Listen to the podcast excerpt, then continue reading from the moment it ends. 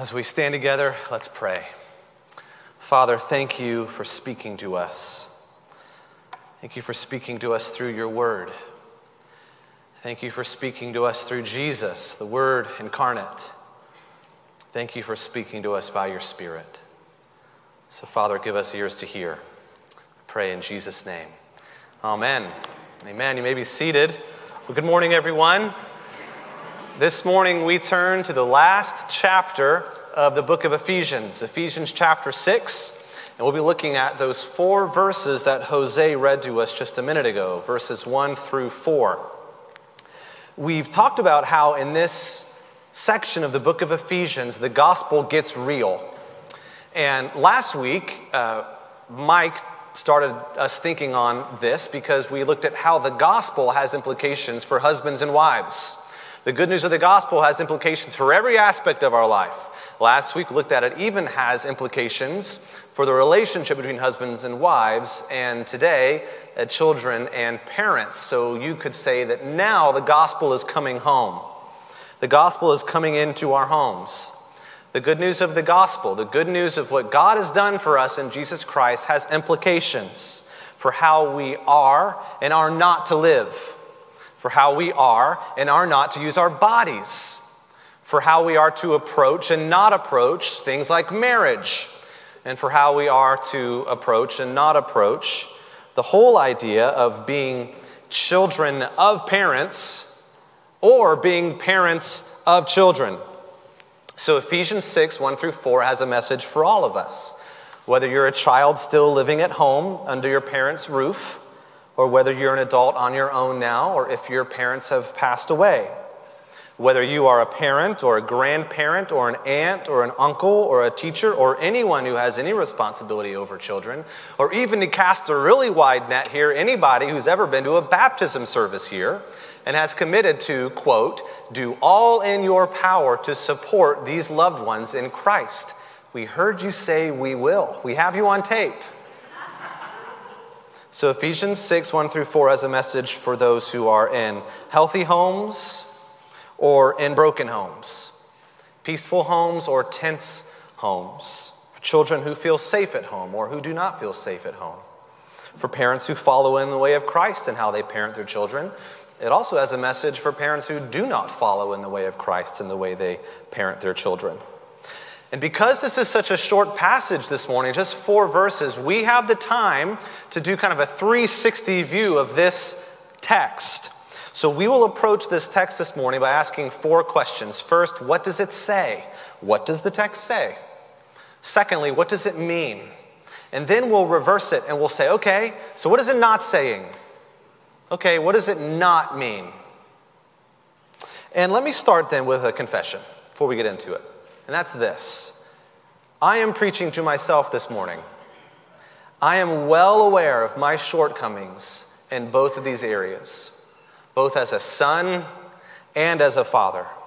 And as my fellow clergy and I have said often in this series on Ephesians, I'm preaching to myself here. I am well aware of my shortcomings. But I, I am even more well aware of the greatness of the gospel of Jesus Christ that meets me in my shortcomings as a son and as a father, and how the greatness of God is made perfect in my weakness. And so, sneak peek to where we're going to end up today is that the gospel is good news, even for children and even for parents, too. So, with that, let's look at our text this morning, Ephesians 6 1 through 4, and ask, what does it say? Well, it begins by speaking to children. Paul's principal audience here is children still living at home, children still living under their parents' roof. But that's not his only audience. Raise your hand if you have ever had parents. Okay, that's even the guys up in the balcony. Okay. It's all of us. We're all invited to listen into this. And what Paul says to children is fairly clear in verses 1 through 3. Simply through a plain reading of this text, we can pretty much understand what he's saying. Verse 1 Children, obey your parents in the Lord, for this is right. Honor your father and mother. This is the first commandment with a promise, that it may go well with you and that you may live long in the land. God has the right, because he's God, God has the right to say what is right and what is not right. And God's message for children is obey your parents, honor your father and mother. This is the word of God. This is the word of God for children. It's clear as day. Why? Why? God says this is right. And what will happen if you do this? Things will go well for you. Now, yes, this is conventional wisdom. It, it, still is pretty much conventional wisdom in our day that you should obey your parents. It was even more conventional wisdom back in Paul's day when he wrote this letter. But Paul is not interested in conventional wisdom. The Bible does not just parrot back to us conventional wisdom of its day. Paul is interested in writing down, and the Lord is interested in communicating to us godly wisdom. What God's way is and what God's way is not. And how Paul does this is he reaches all the way back into the Old Testament. He goes to the law of God, the Ten Commandments, and he quotes the fifth commandment to show to us this is what God says. This is what God says is best. That for children to thrive, children should live in an atmosphere of obedience and honor. That's what this text says to children. Now, parents, it's your turn okay? Verse 4 Fathers, do not provoke your children to anger, but bring them up in the discipline and instruction of the Lord. Now, we'll come back to that word fathers in a minute. But for now, suffice it to say that God expects parents, grandparents, aunts, uncles, teachers, coaches, anyone in any kind of position of guidance over a child to not misuse their authority in such a way that tears that child down, that provokes the child to anger. In other translations, it's exasperate a child, but to use your authority in such a way, to use Paul's phrasing here, brings them up in the discipline and instruction of the Lord. We hear echoes here of Ephesians 4:20 if you look back two chapters earlier. This is the way we learn Christ. So that's the 30,000 foot view here for children and for parents. Children, God calls you to obey and honor your parents. Parents, God calls you not to misuse your authority. And God calls you to help children learn Christ. That's what Ephesians 6 1 through 4 says. Now, let's look at what it means. For children, I want to focus on four quick things that it means, okay? The first thing this means for you, children, is that you matter to God. When you have a relationship with God, kids, that relationship exists in its own right. God sees you and He loves you and He called you and He cares for you and He has plans for you and He has concerns for you and He has guidelines for you. You are not less important than the adults. You matter to God. You are just as much a part of the Christian community as anyone else. You matter to God. The second thing, not just children matter to God, but specifically here, girls matter to God. When Paul wrote this, that culture had an idea that men and boys were of more importance than women and girls. Paul smacks that evil worldview down just simply by addressing children, boys and girls. Girls, you matter to God. Third, children, obedience is the way you show honor. When I was seven years old, I started to play the acoustic guitar. And for the first few months, it sounded awful and it was painful. My fingers would bleed, I was discouraged, it didn't sound any good. But slowly, over time, through practice, my practice started to show itself in the sound of music. Similarly, your honor of your parents shows itself in the sound of obedience. Now, about this obedience, what the Bible is expecting of you as children in obedience, we're going to come back to this. We need to have some clarification about what this means, what it doesn't mean. We'll come back to this in a little while. But one last thing to children, and this is for all of us who have ever had parents, okay? So, all of us in the room or online. While you do graduate from the command to obey your parents, when either you follow the command to leave your father and mother, or you're no longer dependent upon your parents, we do not graduate from the command to honor our father and mother. Now, Paul grounds this in the Old Testament, in the law of God, the Ten Commandments, to honor your father and mother. Now, in Hebrew, that word basically means to give weight to, to honor, to give weight to. And we can get at that at this by looking at what the opposite would be then. To not honor would be to make little of, to make light of a parent. And the problem with that is that it makes light of the sovereignty of God in giving you your parents. You may have had wonderful, godly parents. You may have had difficult parents. I know in a room like this or online, there are lots of stories. I get it. But the same power that enabled Jesus to show honor, even to sinners, or tax collectors, or adulterers, that same power will help you in some way give weight to and show honor to in some way in your story to your father and mother. Now it's time to talk to the parents. So, kids, you can tune out for a bit if you want to, or you can listen in to what I'm going to tell your parents, and then we're going to come back to children. So, with verse 4 in front of us, let's look at what our text this morning means for parents. First, fathers. You have been given a particular role by God in your children's life. The word at the beginning of verse 4 can be used in a broad sense to mean parents, but the word in the Greek really does mean fathers. He is talking in a particular way to fathers. And fathers, your job then is not first and foremost teach your sons how to play sports or be macho or go fishing or make money.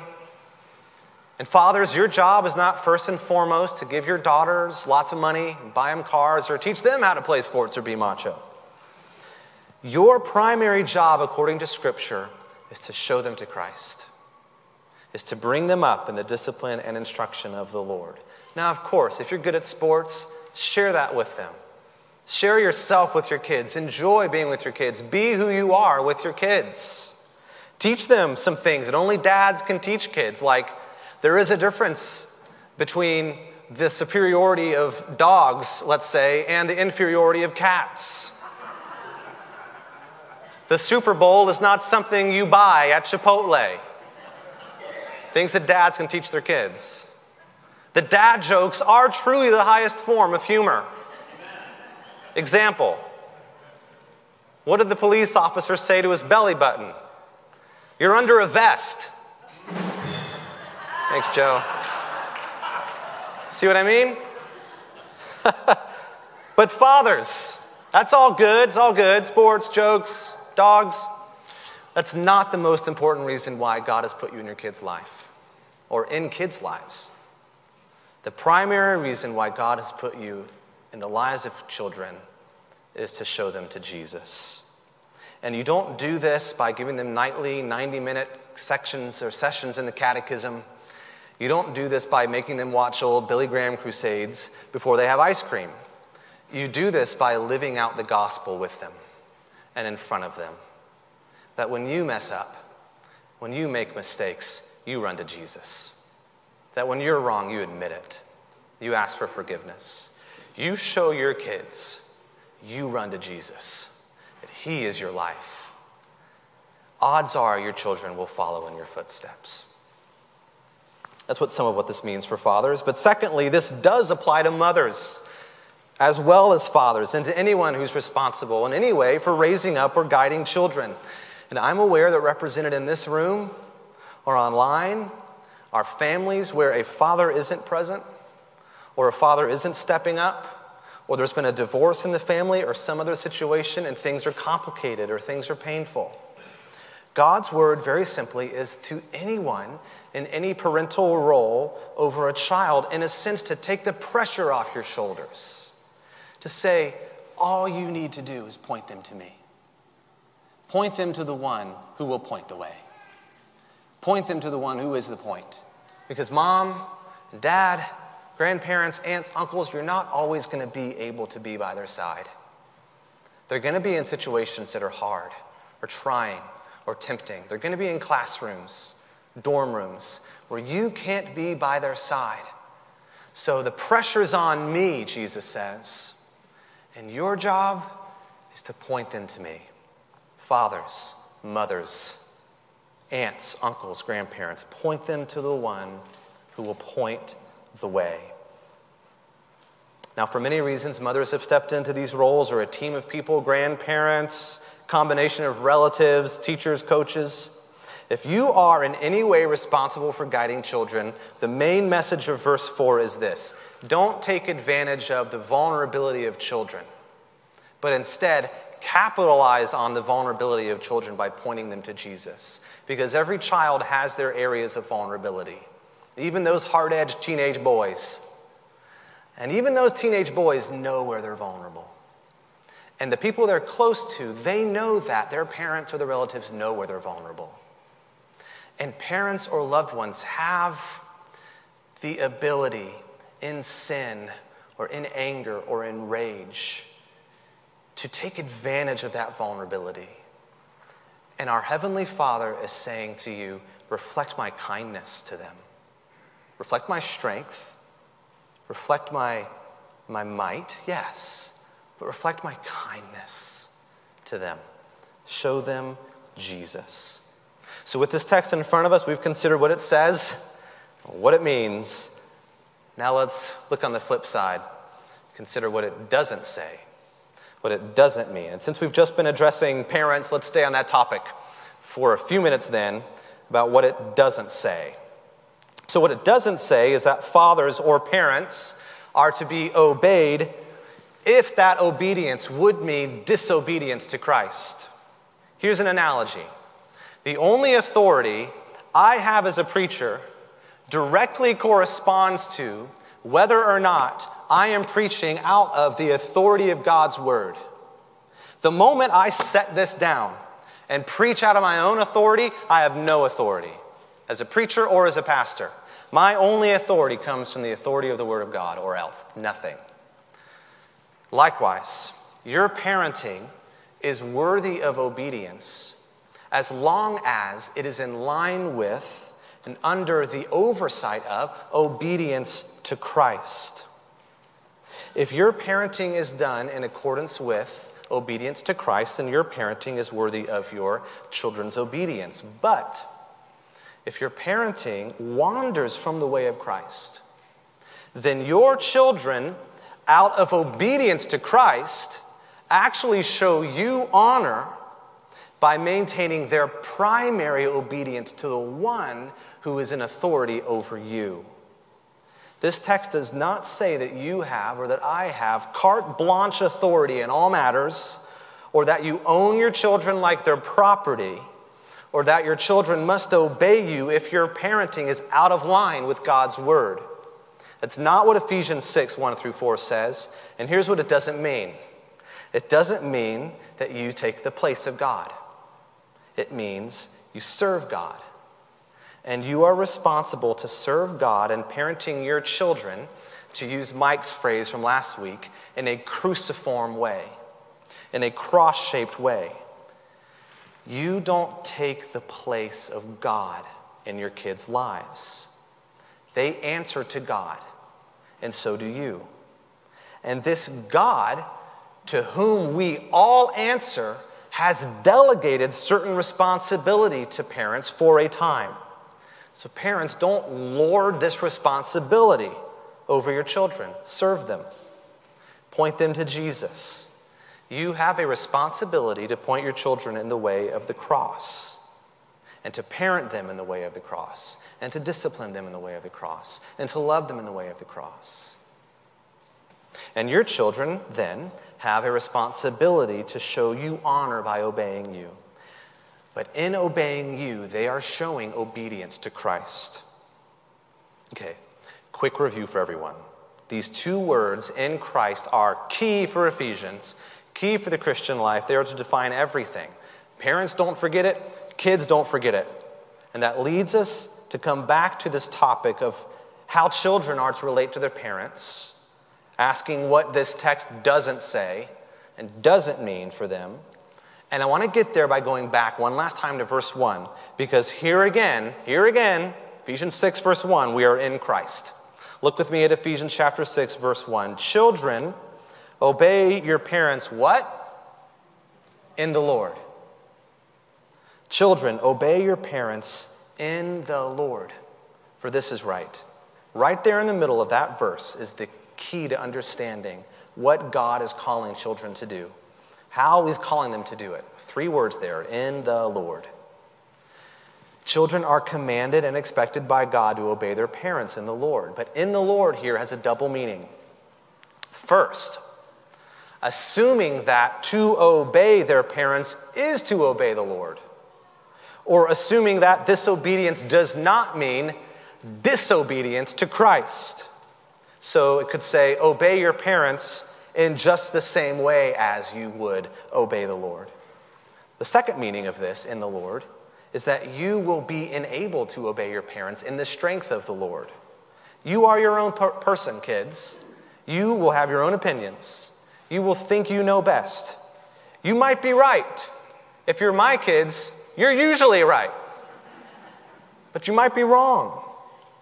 Being a child at home under the roof of parents with whom you might disagree isn't easy, but you can do it in the Lord. I love this quote from a theologian, Wayne Grudem, who says this Children do not have to be taught how to do wrong, they discover that all by themselves. This is humbling for us as children.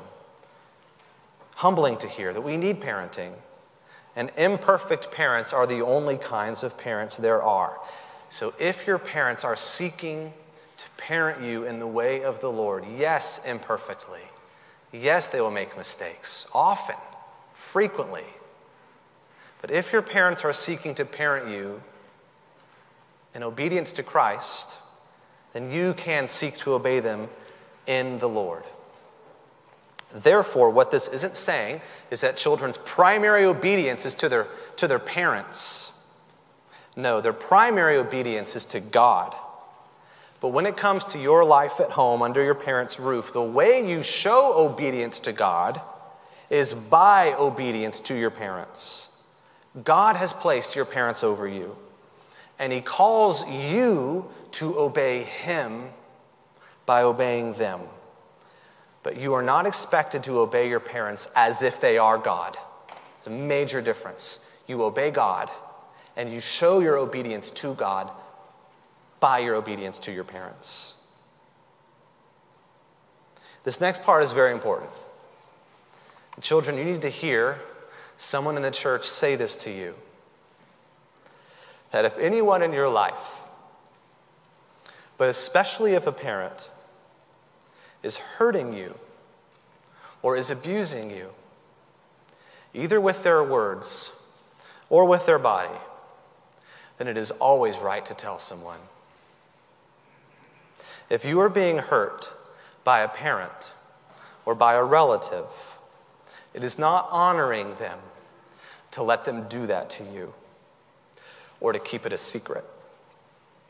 Because if a parent or a relative or a teacher or a coach is hurting you or abusing you, they are breaking God's law.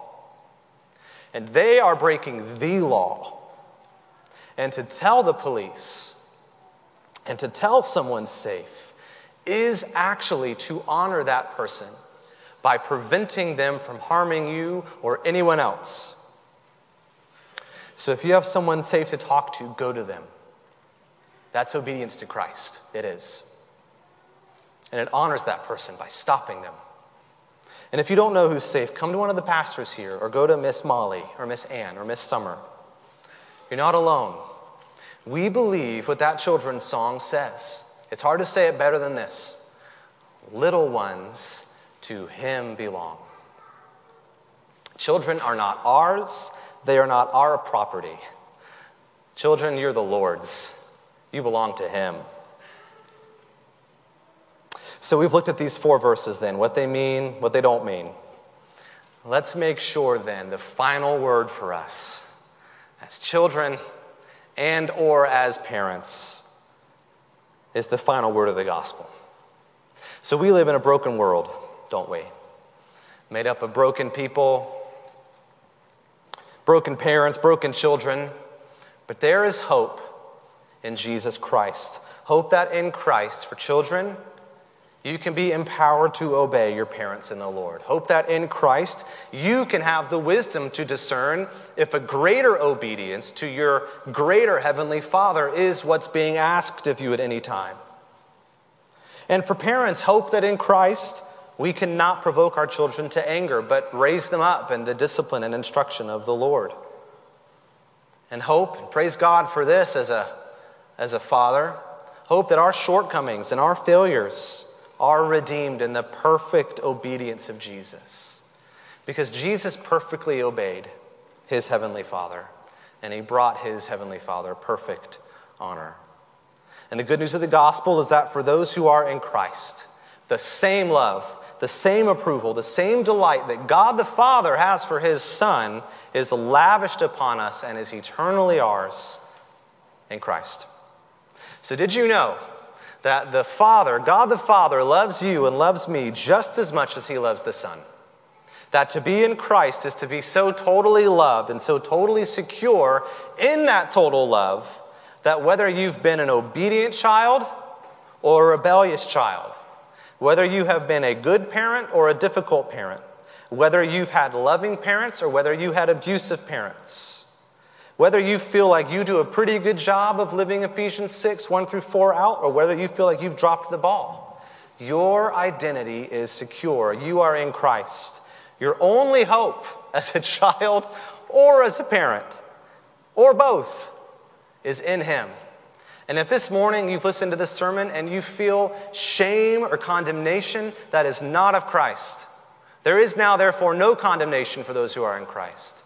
So, either as you look back on your role as a child, or you look back, or you look right now at your performance as a father or a mother or a relative, and you feel shame or condemnation that is not of Christ, your hope is to flee to Jesus because Jesus' perfect obedience of his heavenly Father and the way that Jesus perfectly obeyed his earthly father and mother, his perfect obedience is credited to you. And the same delight that God the Father has for his son Jesus, the same honor that God the Father bestows upon his son Jesus, is yours and is mine.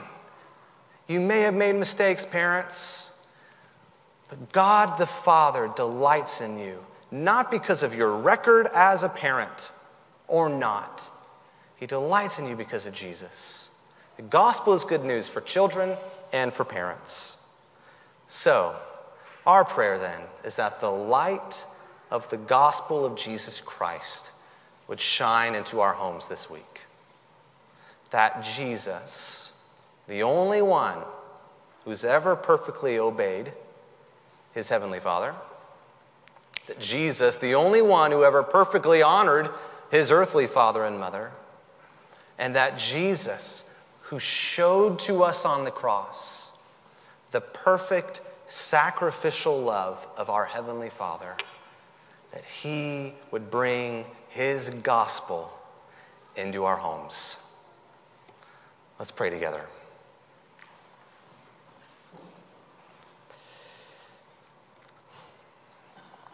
Father, we thank you that you are our perfect Heavenly Father. And we thank you for Jesus, who in all things, in all things, shows us the way, has made the way, is the way. So help us, Lord, in all of our different situations. And we do just pause now, Lord, and, and, and, pl- and pray particularly for those families where things are difficult, where things are complicated. But Lord, for all of us in all of our homes, whatever our situation may be, help us, Lord. And finally, Lord, we pray for the children of this church and of this community and of the world. Help us to show them to Jesus. And Lord, in your mighty power, keep them safe. We pray in Jesus' name. Amen.